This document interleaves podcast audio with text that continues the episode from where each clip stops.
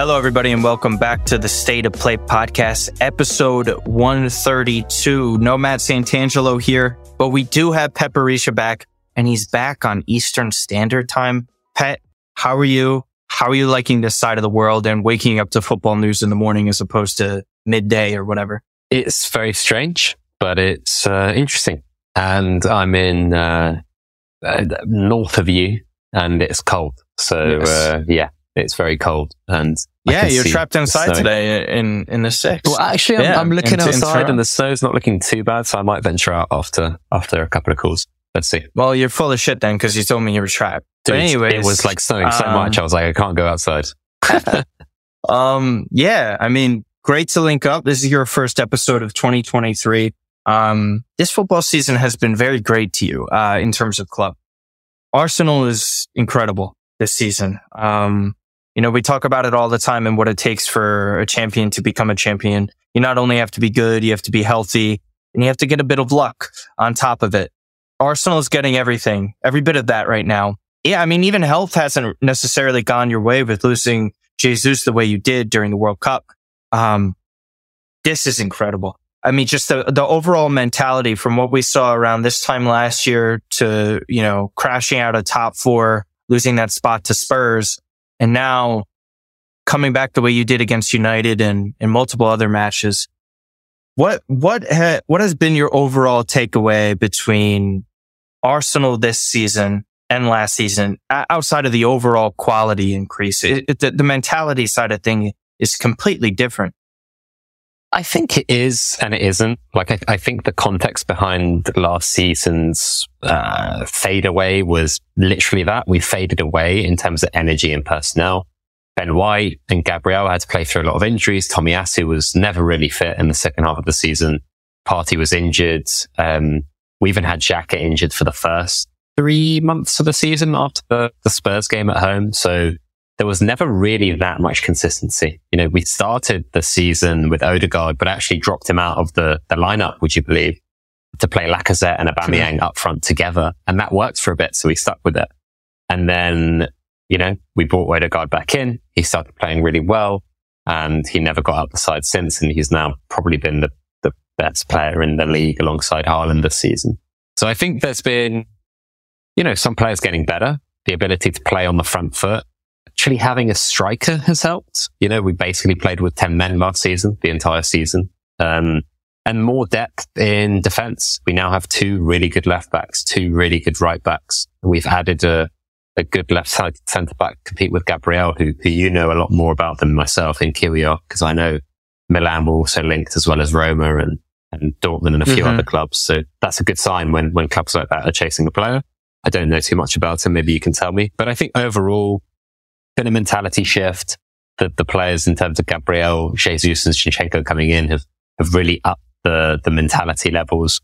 Um, and then I think being able to play like really on the front foot and aggressively high up the pitch with Saliba and Gabriel at the back has, has helped. And, um, yeah, Jesus has probably been the most transformative player I've seen at Arsenal since Alexis Sanchez a decade ago. So, um, that's a, that's a big compliment, but I think it's, it's the truth. uh, he's been that, that great. And I think even without him, we've seen Eddie and Nketiah's kind of learnt from him and continued his form from back end of last season to, uh, to this season. It's been, it's been an amazing start, but we can't, we can't, we haven't won anything yet, right? It's, uh, you Of can't, you can't count your, uh, count your, your chickens just yet. I think I think the culture change is the, is the biggest difference. Um, and it's I think the most underrated aspect in this sport because so many times uh, how we see clubs fall off from what they usually were is just a culture and paradigm shift. Like Barcelona is a perfect example. The Milan clubs are an example. What we're seeing with Juventus right now is an example. Spurs never really had that culture, in my opinion. But just from what they were making that Champions League final to now, I think it's evident. Um, Manchester United is probably the best example in the Premier League, even Arsenal to an extent. But what United were at those levels under Sir Alex Ferguson Hmm. was a substantial drop off, especially considering the amount of investments that they continue to make. We knew your investments fell off substantially. Mhm. It was totally different every now and then, you know, there was Ozil, there was Alexis Sanchez and every now and then like a bigger investment, but as a whole, it just wasn't on the same scale. Uh, just a player like Eddie Nketiah six years ago wouldn't have happened. What, what's happened to him this season, you know, like running towards the end of his contract. Uh, there wasn't really any certainty about a new deal. And he comes in and that type of finish, uh, to beat United was just your typical poacher's goal. Uh, and he scored different types of goals this season. I, I just think the overall depth has been so impressive. Uh, because it, it, was really just Tierney and Tierney's missing time. And, and then, and then again, you have Zinchenko is a massive upgrade. Jesus is a massive upgrade, whether or not it's disrespect or not. And we were sitting here almost 12 months ago where we're getting people criticizing Mikel Arteta for getting rid of his best goal scorer. And I was kind of sitting there saying, well, it's not just about the goal scoring. Mm-hmm. That's not what this is. It's not what it ever was, you know, because if it was simply about goal scoring, then he stays. There was many underlying issues about him and what Arteta was trying to change about the club. And over time, it's aged well. Um, I mean, you say so it's I, just about goal scoring, right? But, uh, it's not like he's gone crazy on the goal front back at, uh, back in the Premier League, right? and um, he's been on three different clubs since last January. Yeah, and I wanted mean, to leave, to and say? wants to leave this January, but can't because he's he's already moved too many clubs, right? So, yeah, yeah. I think we know what uh, what the answer is there, right? I yeah, and, and again, I th- I think it's I think it's really silly because uh, we we have this topic. I did a I did a video on this yesterday, and I think I kind of want to shift over to Manchester City uh, right now. And I know that really wasn't supposed to be a topic today because it's supposed to go to Chelsea, but it's impossible not to talk City when, when Arsenal's playing this way. They're the biggest threat for this title, obviously. But there's not a dumber take in football right now than saying Erling Haaland is making Manchester City worse. we just talked about the two most important players, arguably, for Arsenal this season were former Manchester City players in Zinchenko and Gabriel Jesus. Uh, let's not even forget, um, Raheem Sterling not even talking about how Jack Grealish isn't even close to the amount, uh, to the player that he's supposed to be for the price that he was bought. Julian Alvarez, as talented as he is, that's not the type of player that's going to hit the ground running. Um, and then we see injuries to their midfield players like Calvin Phillips and now De Bruyne is missing sometimes, sometime. How is it the guy that's on a historic goal scoring pace is making the team worse? If it's not for him, we're actually talking about a potential city not in the top four arguably. well, um, I mean, that, that's a, that's a, not, it's not as simple as that, but that's, it's not an audacious thing to say. He, he scored a lot of their, their goals, right? But I, I think what, um, so my take is City have less control, but they're more devastating and they've brought Haaland to win the, the, the Champions League. Like City are still going to get 85 plus points this season in the Premier League. like that's the pace that they're on they're not necessarily going to get worse, right? Even if they do, what are they going to get? Like over 80 points? They could still win the league with that. It's unlikely considering Arsenal's pace, but it's not impossible considering uh, previous seasons. They sacrificed, you know, they lost Raheem Sterling, who was a goal and assist contributor, but didn't help the control and the facilitation, right, of, of attacking. They lost Gabriel Jesus, who was an incredible presser, who did help the uh, facilitation of that attack. Um, and they lost Zinchenko, who, you know, maybe wouldn't have been a big miss, but like Cancelo's been off form and Pep has dropped him mm-hmm. and Walker. So you kind of end up in a situation where the guys you thought were going to be the guys for the entire season aren't. And that has been made the, the Zinchenko sale, I think, emphasized. And so he set up the team to try and feed Haaland, right? He's got Foden or Grealish on the left, who are trying to facilitate and he's got Mahrez on the right or sometimes Foden on the right to try and help facilitate and create. And then it's basically that has allowed them the kind of more deeper wide players has allowed them to go not 4-4-2, but like De Bruyne higher up and try and facilitate and get close to Haaland because you don't want to leave him alone on an island. So they are not worse. They're just different. And I think the difference means that they give up more chances and that makes them a little bit more vulnerable. They give up more possession. There's more turnovers because they're trying to feed Haaland more um, on breakaways whenever they get the ball, cross more, And all those things lead to like more turnovers where City can be hurt in transition, right? And so yeah, I think they've given up a bit of control for more devastation. They're not worse. They're just different. I, I, I don't see it how you can say they've been worse, uh, or they've been made worse. I think there's a few intangible things, right? Like sometimes you get winning fatigue. They've won four of the last five titles. What Sir Alex did amazingly was always replenish, whether it's his assistant coach, whether it's selling Ronaldo at the right time, or maybe a season too late, whether it's getting rid of Berbatov when he didn't fancy him anymore, or wanting to sell Rooney. Like he, he tried to sell Rooney a bunch of times, and uh, or bringing in someone like uh, Van Persie, right, uh, to get them over the line, mm-hmm. that new fresh blood. And so, I don't know if Pep did enough of that this summer. Maybe there was one more player they could have got in the attacking wide areas or in the kind of attacking midfield areas that could have just replenished it enough, right? Is there room for another uh, Sane in this squad, right? Like they were linked with Leao and Kvaradona a lot um, since since the season started, but I think that's going to be the next piece. Jack Grealish, to be fair to him, I think has been amazing in 2023 so far. Like, you know, he's never probably going to be a hundred million pound player, whoever is. Um, but I think he's been really, really good and, you know, scored the winner or set up the winner against Chelsea was an important game scored the, the opening goal against United. It, you looked really, really good against Spurs, I thought, in the first and second half.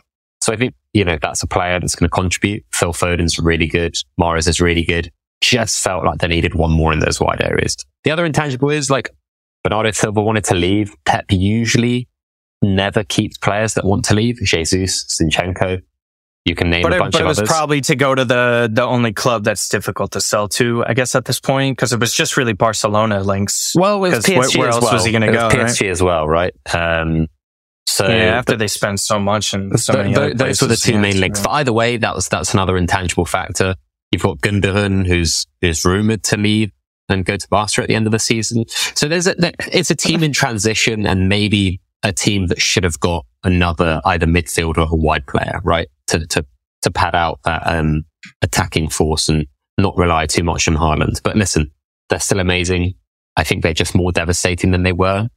Um, but they lack a bit more of the control. It's, it's like a pendulum, right? You, you got to give something up to get something. Yeah. Um, again, transitional errors happen all the time. Uh, but I, I just, I couldn't believe everything I was, I was reading with the Haaland stuff. I thought just, it's just, it's, it's a thing called the Ewing theory over here. Patrick Ewing was a player on the Knicks. He was an incredible player. And after he got injured, um, they started playing very well. Um, and there was this whole thing by Bill Simmons. I'm not sure if you know who he is. I do he, know, yeah. He created the ringer. Yeah. So his whole thing was the Ewing theory on if you lose your best player, like you get better and somehow like he arrived at the deduction that your best player makes you worse. And it's all like, come on. It's, it's just stupid. It's just silliness. Um, I think it's just exceptionalism from a lot of fans, uh, in general that just try and bring Haaland down for whatever reason. But the fact is this. He scored over 20 goals already in the Premier League in his first season and he's still under 23. So there, there's nothing left to say about that. I think they've been, uh, still a very good set. That's the standard as well for Manchester City. It's just, they're still at a, at a great pace, but it's not, it's like they're not ahead of Arsenal. And I think people just want to also scoff at the fact that Arsenal are in first. I still think people won't admit that, uh, straight up, but it's pretty obvious they have a hard time admitting what Arsenal's done has been really terrific. Hmm. Slowly, people I think are coming around to the fact Yeah, there's always a uh, lag, because right? of the right. Like, come on, because because it's so easy to run with this Arsenal narrative, like, oh, they're gonna slip up, they're gonna have this, they're bottlers. There's there's all these other things that you could point to uh, without accepting that this is very serious now. They they have to be taken seriously, and I and I think this is only the beginning. Obviously, I think I think you're going to see more players now take this project serious. We've had this conversation with Santangelo about if you're a player right now in the Premier League and you're trying to move to another side, yes, there's the Chelseas of the world that could give you all these lucrative deals. But as a, fr- from a footballing perspective and still wage perspective, Arsenal could still pay you well. You're still going to a Premier League side. Uh, but footballing perspective, how many other sides are, are better at the moment to go to, to develop as a footballer in the Premier League? And I think it's really just Manchester City. If, if that's the main argument, I think that's fair for what they built over the past decade. But I, I, don't think you could really pick anyone else but Arsenal at this rate. And, and that's a testament to what they've done. Uh, so Chelsea.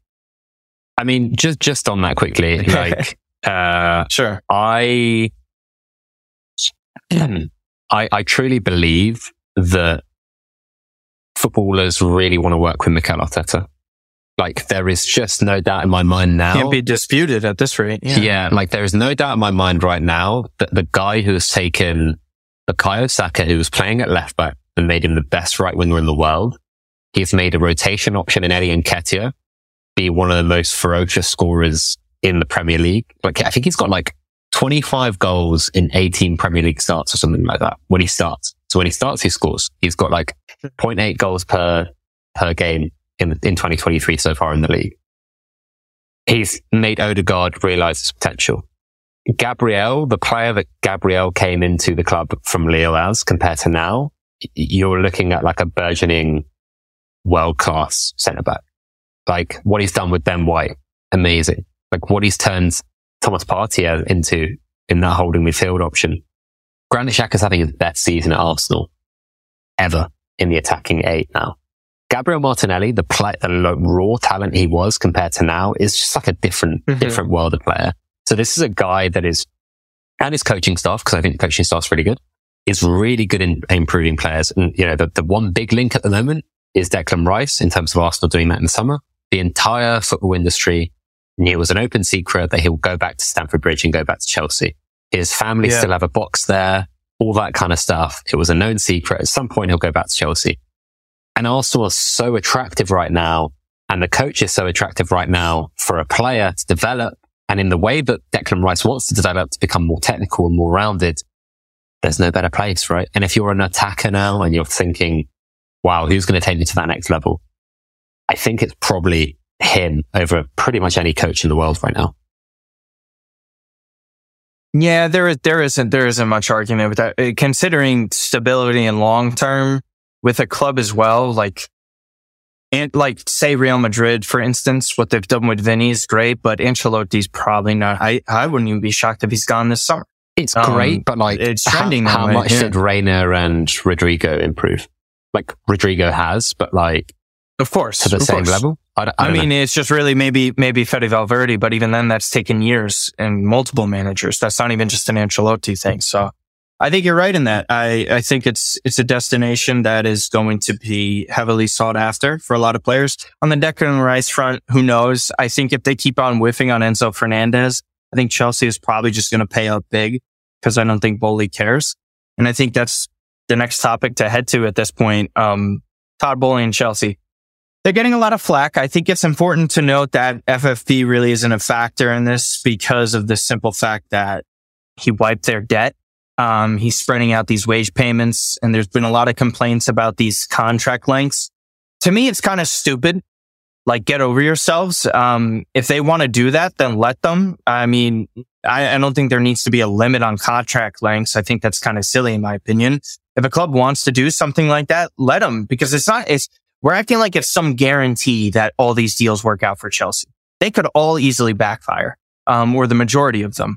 Um, so I don't, I don't know why that's gotten to that point, but simply to me, and, and I think you kind of agree with this in the sense that there doesn't seem to be that much of a concrete plan. There is a plan in the sense of we want these young, controllable, super talented players that we give them incredibly long contracts. We give them above average wages, um, in the front half of those contracts. So like Mudryk for a hundred million at the moment, the transfer fee is incredible, but the fee that he's, the, the wages that he's getting paid right now, you could say he's getting a lot more than probably what his product is or who he is as a player. But in three to four years, if Mudryk turns into the player that they thought he could be and will be, he's probably going to be underpaid. So in that sense, he's a great signing.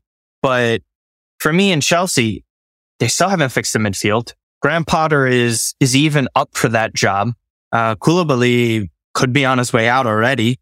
Uh, just Mudryk looked great in, in the instance that he came on this past match week.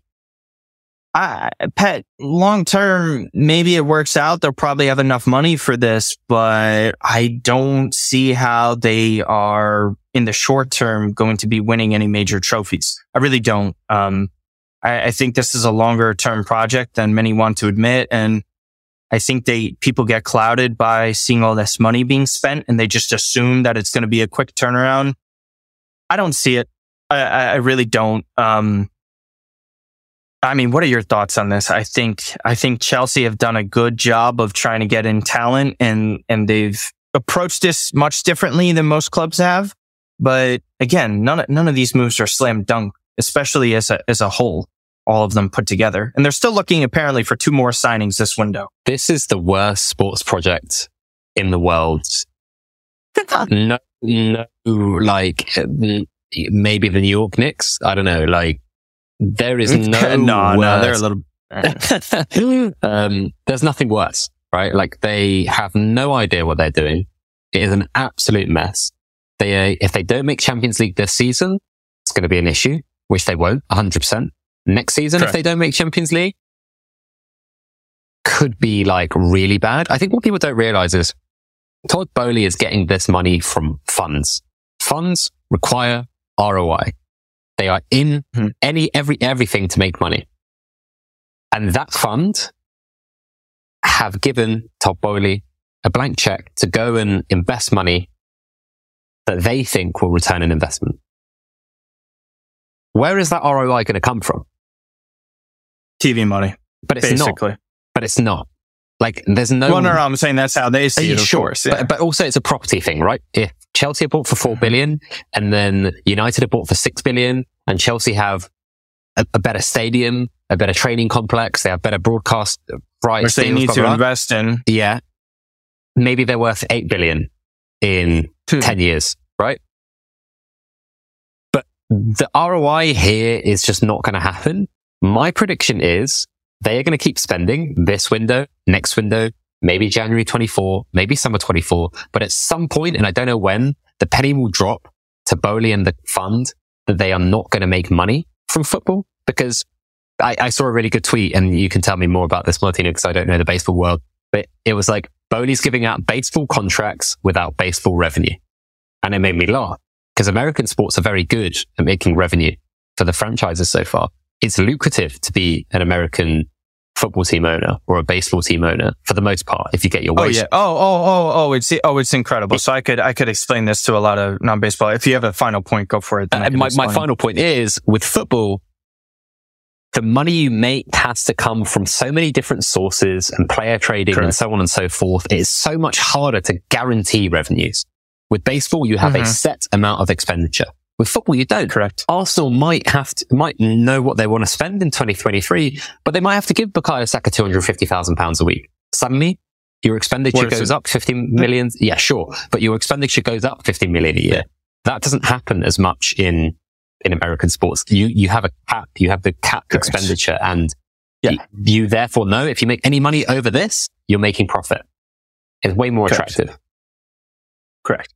Yeah. So there's so many different things. Um, first of all, there's a players union, uh, in American sports, uh, which is very important because the negotiation of revenue split between players and an ownership and the league itself is very important. So that's why you see whenever there's lockouts in certain leagues, when, you know, the NBA had that partial lockout, the NFL's had it, even Major League Baseball had to come to an agreement this past, uh, season. There's so many different things. Put it this way baseball in terms of the other, in terms of American sports is, is dying relatively to the younger demographic, right? There's, there's not as much interest as there used to be. It has to do with attention span. The games last a lot longer. An advantage that European football has over many other things is that they have 90 minutes, right? 25 minutes in, in your first halves and then you go into a 15 minute break and then you 45 minutes and you're done. That's it. There's no commercials with baseball. I've been there for five hours at games and, and that, and that's daunting for a lot of people. But at the same time, we know how to do business. We know how to do business better than anyone in the world. And I don't care what anyone wants to tell me. You want to complain about Americans, this and that. Fact is this football, European football is the most popular damn sport in the world, right? There's no disputing that. The amount of viewership a league like Serie A has in, in terms of TV, just for an example, because that's the league I watch most, they bl- they would blow Major League Baseball out of the water. Major League Baseball is still smashing TV deals that the Premier League can't even step to. And that's incredible. We're talking about the most popular league in the world, right? Domestic leagues, because we're not even talking about Champions League. There is a clear gap, and this is why the Super League has been brought up about this and why massive clubs, even, even like Chelsea's of the world, like everyone agreed to it at one point is that UEFA's taking in way more money than they should be. And there isn't enough money going back to the clubs relative to the amount of people that are watching it. The Super Bowl, for example, over 100 million people within the US watch that, right? There's a, there's about over 300 million people in this country. Um, so we're talking about over a third of the people watch that. We get over a billion people watching the Champions League final on an annual basis, right? That's not even including every other knockout stage. So there should be far more lucrative TV deals coming in relative to the amount of, of viewership that is there. Um, and, and, again, the Premier League, what has separated you guys from every other league now is how great you're, you're doing business with, you know, NBC over here, or I believe it's Sky Sports is the main carrier for the Premier League in England. Am I correct with that? Say or, that again, sorry? Oh, so who carries the, the, the matches in, in England? Is it Sky? It's Sky's a, the main. It's, it's a mix. It's really fragmented now. So it's mainly Sky, BT and Amazon. Okay. So, so it's spread out. It's whatever, probably right? like 40, 40, 20 in that or 40, 40, 50. Okay. So, 15 in that. so kind of- over here, there's also local markets in which people can watch their games. Like I watch New York Mets games on SNY because they carry all the local games. Then there's the nationally televised games and then playoffs, which is the postseason, the knockout matches. They're on national television and then they get their revenue from there. There's the stadium revenue. We're not even going to begin to talk about how most teams in America own their own state.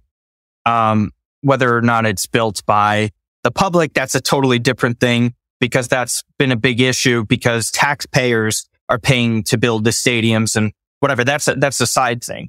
But the fact is this, Americans do business better than anyone else in sports and it's reflective in sports that aren't even relevant in Europe. Major League Baseball, you don't give a shit about it despite me trying to tell you to get into it. And I understand. No, no, no, it's true though. But, but like think about that. The average person just doesn't give a damn over there. But yet we're still blowing the most popular sport in the world out of the water. Isn't that a problem? How is that not a problem? The NBA, you could say that's understandable because of the popularity and the, and the rapid growth worldwide of the sport. The same thing applies to the NFL. Um, domestically, it's there, it's dominant. Like anything you've ever seen, they own a day of the week. And the only other organization that owns a day of the week like that is church. okay. It's the Catholic Church. They own Sunday. There's no one else. Um, and for me, it, it's just, it's just not possible. You're talking about ROI like that. The Los Angeles Dodgers are one of the biggest brands. That's what Todd Boehly's ownership group is coming from, right? Um, Yeah. what they bring in to the stadiums annually is insane. Their brand is absurd. They're, they're great at selling. Um, their marketing is fantastic. Advertisements everywhere. The average advertising deal in the Premier League for these Premier League sides is not great. It just, it just isn't. And if that's not going to change, I don't know what will. And Chelsea, again, as you mentioned, Stamford Bridge is at its, at, really. Um, it's a fucking terrible stadium. yeah, yeah. I haven't been there. I've heard only bad things about it. Um, but again, it's, it's true though. And we've seen a lot of top clubs in this sport pet have outdated stadiums, stadiums that aren't modernized. Um, and, and we're really relying on UEFA and FIFA to help bring in money for these countries to build new stadiums, right? Like, like Italy was eh, again, another example of they were trying to get the Euros and what would help in building new stadiums is generating and bringing in money for the Euros, right? We see it with Brazil with the World Cup. They were able to build stadiums with the money coming in from FIFA and all that. They're depending on organizations that don't give a shit about them at the end of the day to bring them more money. And I understand where these owners were coming in saying, why do we need them? Why are they taking in all this money when we have the stadiums? We own the brands. We don't need them because we run the leagues like the FAs, like the English FAs, the Italian FIGC, whatever.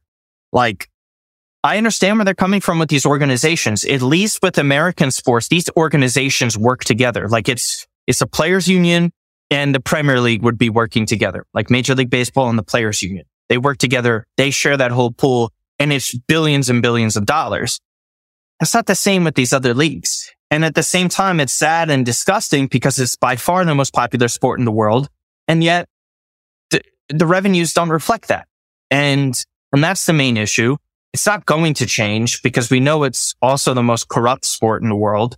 Um, it varies through country, obviously, but that's the main issue, man. And, and I don't see, I think you're right. I don't see how Chelsea are going to fix that and turn that around because how is a foreigner like Todd Boehly, who's just coming in and being very brash with the way he's carrying things that we're already hearing about UEFA trying to put a ban on, on deals and limiting what is five year contracts was the rumor that they want to limit it to. So everything that he's even suggesting, like the all star games or whatever, everyone's scoffing at it. But it's like, where's your answer? What are you bringing to the table that could change things? And, and no one has an answer for that. So I'm just led to believe that things are going to be staying the same. Um, and as far as Chelsea go, there's no plan, bro. There's no plan. What, like he didn't even have a director over the summer. He had a different manager. He was purchasing all those players. It's just crazy. They attacked him prior to World Cup. They get Graham Potter in. Graham Potter looks way in over his head, right? I think there's a specific type of personality that needs to manage a club like Chelsea. And I'm not sure Graham Potter has that. Do you? I, I, I don't. I, um, I always had a feeling this wasn't going to work out. Uh, I said it for a long time. Um, Brighton are the best run club in the, in the country. One of the best run in the world. Like they are owned by Tony Bloom. He was like a okay. master poker player. Um, okay. Pro sports better. He started something called Starlizard, who are like a betting um, liquidity provider. Anyway, obviously incredibly smart. And he wanted to take his like analytical methods for poker betting into Brighton. You know, made uh, amazing, amazing stuff on, on that end. Like the player trading is like out of this world, right? It's better than pretty much anyone now. You know, Moisés Caicedo, well, how mm-hmm. much was he? Like 10 million euros. They're going to sell him for 120. Um, where did, where did Mac Allister come from? Right. Uh, you know, they got Tariq Lamptey for free. Um, their recruitment's unbelievable and their youth academy is good. And he's then gone to Chelsea, who are the worst run club in the country apart from Everton. So that's one intangible. The second is he's never worked with stars. He's never worked with Thiago Silva. He's never worked with Azpilicueta. he's never worked with Pulisic, Havertz, these guys that are on crazy money. He's never worked with Aubameyang. He's never worked with Kante, Jorginho, World Cup winners. He's not worked with big personalities. First thing he does, he drops Eduardo Mendy, puts Kepa back in goal. Um, toggling too much with the back line. Can't find a central midfield partnership with all the injuries. So reliant on Reece James. He goes down injured, doesn't have a game plan. Can't create any mm-hmm. attacks. Like if you look at the underlying stats in terms of how much XG Chelsea are playing, uh, creating per game since he came in, it's disgusting. It's like some of the worst in the league. Um, I don't see that marriage ending very well. And when he's out and you've, it, remember, Brighton have also, I mean, Chelsea have also hired a bunch of Brighton's backroom staff, right? Like analysts, scouting department, etc. Potter goes, like, you've hired them together, right? Who do you get in as a coach? Maybe that coach wants a different scouting department or different way to do coaching, different profile of players. There is just no plan there and it's not going to work. I, I, Modric looks great. I, I would have loved him to come to Arsenal, mm-hmm. as everyone knows. But you've got him and João Felix, and you've got Nkunku coming in the summer, and you've got Pulisic, and you've got Ziyech. Felix Steele was horrendous. Felix Steele was horrendous. Oh my god, stunk of someone that knows nothing about football. Atletico Madrid must have, you know that scene in Wolf of Wall Street? Atletico Madrid must have been like, wait, hold on, they're letting us yeah, extend yeah, him. when Leo's on the phone. They're letting us extend him. They're taking his wage. They're paying 10 million euros. And it's a dry loan. Oh my God. They must have been laughing their heads off. There's a reason why the worst managed club in the world were the only team that went for that deal. Because João Felix is phenomenal, right? But there's a reason that only one club went for it. When Arsenal and United were interested, they didn't do it. Why? Because it's a yeah, crazy they quoted them. Uh, yeah. Anyway, I, I, just don't think this is going to work. I really don't think this Chelsea thing is going to work. And um, let's see where, maybe I'll be proven wrong, but who knows? I, I, I think they have the potential to turn into what United were these past few years. I, I just, like it's going to end up turning into a certain destination. Like at least Roman was sitting there hiring Jose Mourinho and, and bringing in the players that he wanted. I, I think the difference was he got one of the greatest managers of all time at that point, and then there's Graham Potter. So like they, they it's, also it's created a winning difference. culture, right? And of course, of course, yeah. But and that's with getting a guy like Jose at that point. Like there's there, who's who's going to want to take this? Maybe someone wants to take that job, maybe because it's unlimited resources. But as of right now, I don't see it. Um, I, I, tweeted about it, uh, Potter a while ago. Um, mm-hmm. and what did I say? I, I said, I mean,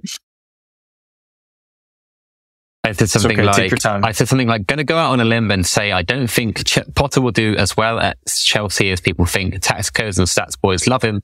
There's so many intangible facts mm. to deal with at this club. And someone who is a Tactico responded to me saying, let's stop with the copium lol. Copium lol. Potter is a top, top manager. He will absolutely do well, man. I said he could do well. Well, but, well, but loads of top coaches have not done well at big clubs. There's more than mm. just on the pitch stuff. Egos, crazy new owners and like, I don't want to tip my own horn and say I was right, but like, I just don't see this working. Whatever, toot your own horn. If you got shit for it, then you're allowed to. Who cares? it's all point of the tape. But, but yeah, you're right. I mean, listen, there's a, we know, we know how football fans work at the end of the day. If someone signs with your club, you have to immediately prop them up and say this is going to work out, that work out. It's just, fact is, Chelsea long term, not in a great spot. Um, also another club, um, as we get towards the back end of this episode and wrap up. Um, long-term outlook for Inter is a disaster. Um, it's really, really bad. Um, there's multiple Serie A clubs with a bad long-term outlook. Uh, Inter, Inter is one of them. I mean, listen, Pat, we, we see, yes, this is, this is Pazza Inter is basically the translation is crazy Inter. There's always just something crazy about them. The way they go about the, they're very Chelsea-like there's just never, it's just never normal. It's just not domination. They win. There's no controversy. There's always something. Um, and so with Inter, Inter this past week, uh, we, we knew about this Milan Skriniar situation. His contract runs out at the end of the season. Uh, PSG have been interested in him. They have not been able to lock down a contract extension. Suning is an absolute disaster. If there's one owner that's worse than Boehly at the moment, it's probably Steven Zhang. Um, and again, we know the whole situation with Suning. They have been a disaster ever since Suning, I mean, uh, COVID has been a thing due to the funds and China being locked down and, and all that kind of stuff. They're in incredible amounts of debt. They've had to sell a ton of players just to keep afloat. Um, 60 million net is where they need to arrive at. More players are going to be leaving. Skriniar is not going to be extending his contract, so they will not be selling him this month, most likely, Pet. So all of those memes of Inter fans making fun of Milan for losing guys like Hakan Calhanoglu, Franck Kessie, and Gigio Donnarumma for free have now backfired on them. They're losing their best defender since their treble winning side for free. Uh, I understand why they're keeping him through the whole season because they're not going to make top four and top four brings in so much money for them. And so I think they're going to be taking a massive dent at the end of the day. Um, but pet, they're a disaster. They're only going to get worse. I think players are going to want out at that club because there's going to be a lack of ambition. You'll see a player like Denzel Dumfries. There was actually a quote that literally just came out when we started recording and it had to do with Steven Zhang and, and the situation with Inter. Um, so basically the situation is so dire at the club right now is that Steven Zhang keeps on calling up, um, the directors, which is uh, Beppe Marotta and basically finding out if Denzel Dumfries has been sold or not. That's where we're at with Inter. They don't even, they don't even know that. And, and also the quoted prices for Denzel Dumfries have been insane. I've, I've read stuff around 60 million, which is highway robbery for Inter. They should do that in a heartbeat, but I also don't believe it because if that was an offer on the table, it would have been done by now. Um, they're toast, dude. And again, another thing that popped up as well is the stadium situation with the Milan clubs. San Siro is basically going to be kept at this point because it's going to be considered a historical landmark. Whereas Milan with new ownership is way is, is financially healthier than the majority of Italian clubs. And it looks like at this rate, if Suning can't get their shit together, Milan's going to go and get this project done themselves and Inter's going to be left back in the dust. That's going to be an opportunity that will ruin them and see Milan be separated as, as a greater situation. The only way Inter will be saved at this point, Pet, in my opinion, is if a, a sovereign state buys them. That's it. That, that's the only way. Um, and, and even at that point, they're going to have to be financially smart. So the amount of debt that they're in, the amount of issues that they have on, on their balance sheet is so catastrophic that it's going to take years for them to dig themselves out of their hole. Uh, Inter are a disaster. And I think every team in Europe should be all over Milan Skriniar that has a mm. center back issue. Um, if you're PSG though, but quick thoughts on Inter, but then if you're PSG, you have to buy him this window. If I, if, if I'm them, really? I, I, would say, uh, I, uh, Pat, you see that defense. That's, it's hot garbage. It's, if they, if they want to win now with Messi, what they have with Messi or whatever version of Neymar might be healthy, you have to go in now. I think this is kind of a wide open Champions League. I'm not that confident in PSG winning this. I've been on that. You've been on that. Um, I, pretty much everyone has, but I mean, you have to make that move if you're able to, because this is the best defender you bring in since Thiago Silva. Uh, yeah, I think so. Um, I don't think it will happen in January though, for obvious reasons. I think, no, um, yeah, yeah. I think their recruitment looks a bit strange at the moment. Um, they're linked with Rayan Cherki. I think they could go at Itketi, Itketi, I don't even know how to say his second name. That's really killing me.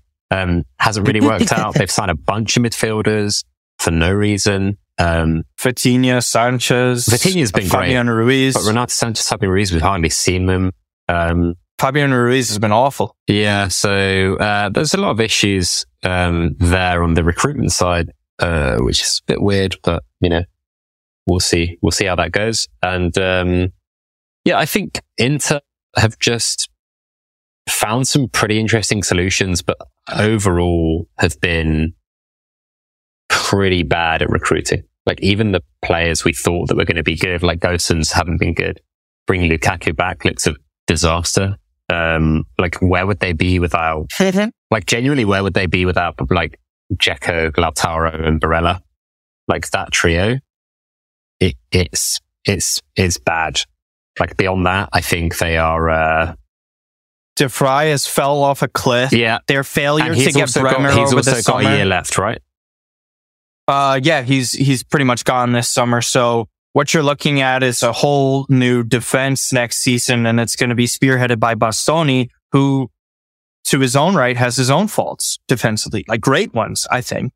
Um, I think they were masked by some great players in that side. Um, I think Dimarco has been great too, but again, you're right. Like it's, it's only going to get worse. And if you're a player like Lautaro, like why would you want to stay at that rate? Yeah. Right? Like why? Well, what's the incentive?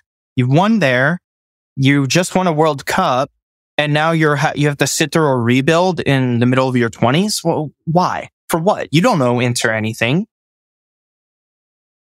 Yeah. I mean, it's just dependent on where they go, right? Like if you're Bastoni, you like, do you go reunite with Conte at Spurs? I don't know. Like, do you want to do that?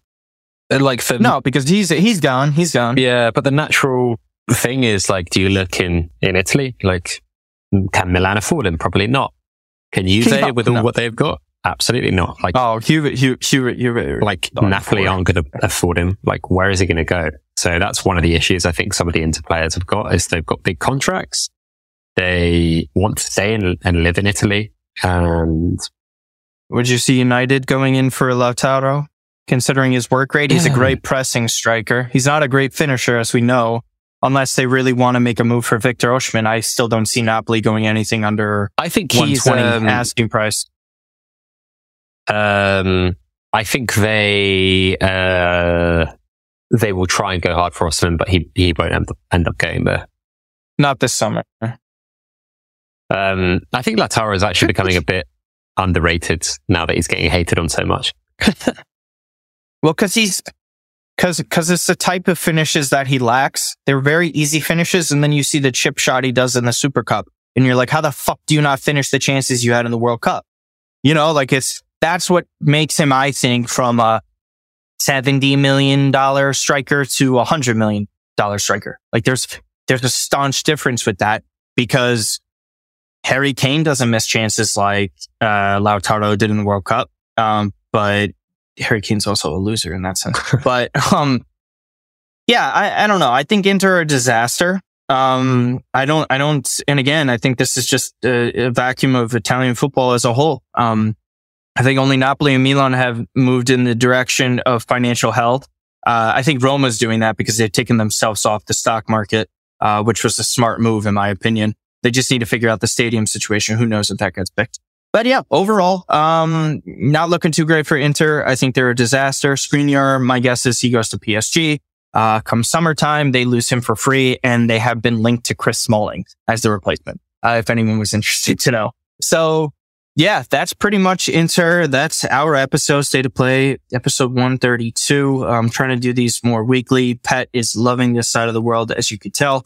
Um, Pet, just plug everything else that you're up to. Newsletter keeps on growing and growing, huh? Yeah, yeah, it's doing decent. Uh, sportingcrypto.substack.com for anyone that wants to, to read that. And, um, yeah, follow us, follow me on at AFC Pet for stupid football rants.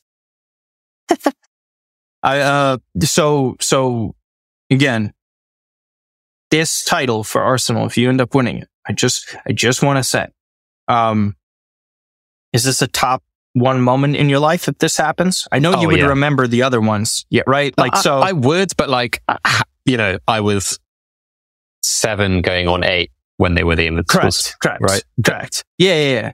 Mm-hmm. This would definitely top, so like top that. all, all the suffering that has gone on. And by the way, um, if Arsene Wenger, right, is not there for the trophy lift, if he were to win this, I think it's criminal. I think he deserves to be there in stadium. Uh, um, yeah, potentially. I, I, think so. I mean, I, I, hope so. Yeah. I mean, this is Mikel Arteta's hard work, right? Um, no one oh, else. Oh, no, of course. I just, I just think, I don't think there's ever been a manager that got more flack or no support from his club after doing so much for a club you know what I mean? Uh, it's, uh, it's complicated.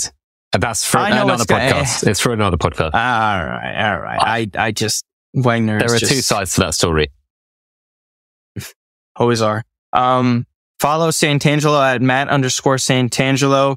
Um, you can follow me on social media as well at Martino Puccio, Twitter, um, Instagram, uh, TikTok, YouTube. Uh, subscribe over there. Um, I think that's pretty much it. Um, other than that, listen to some Joaquin.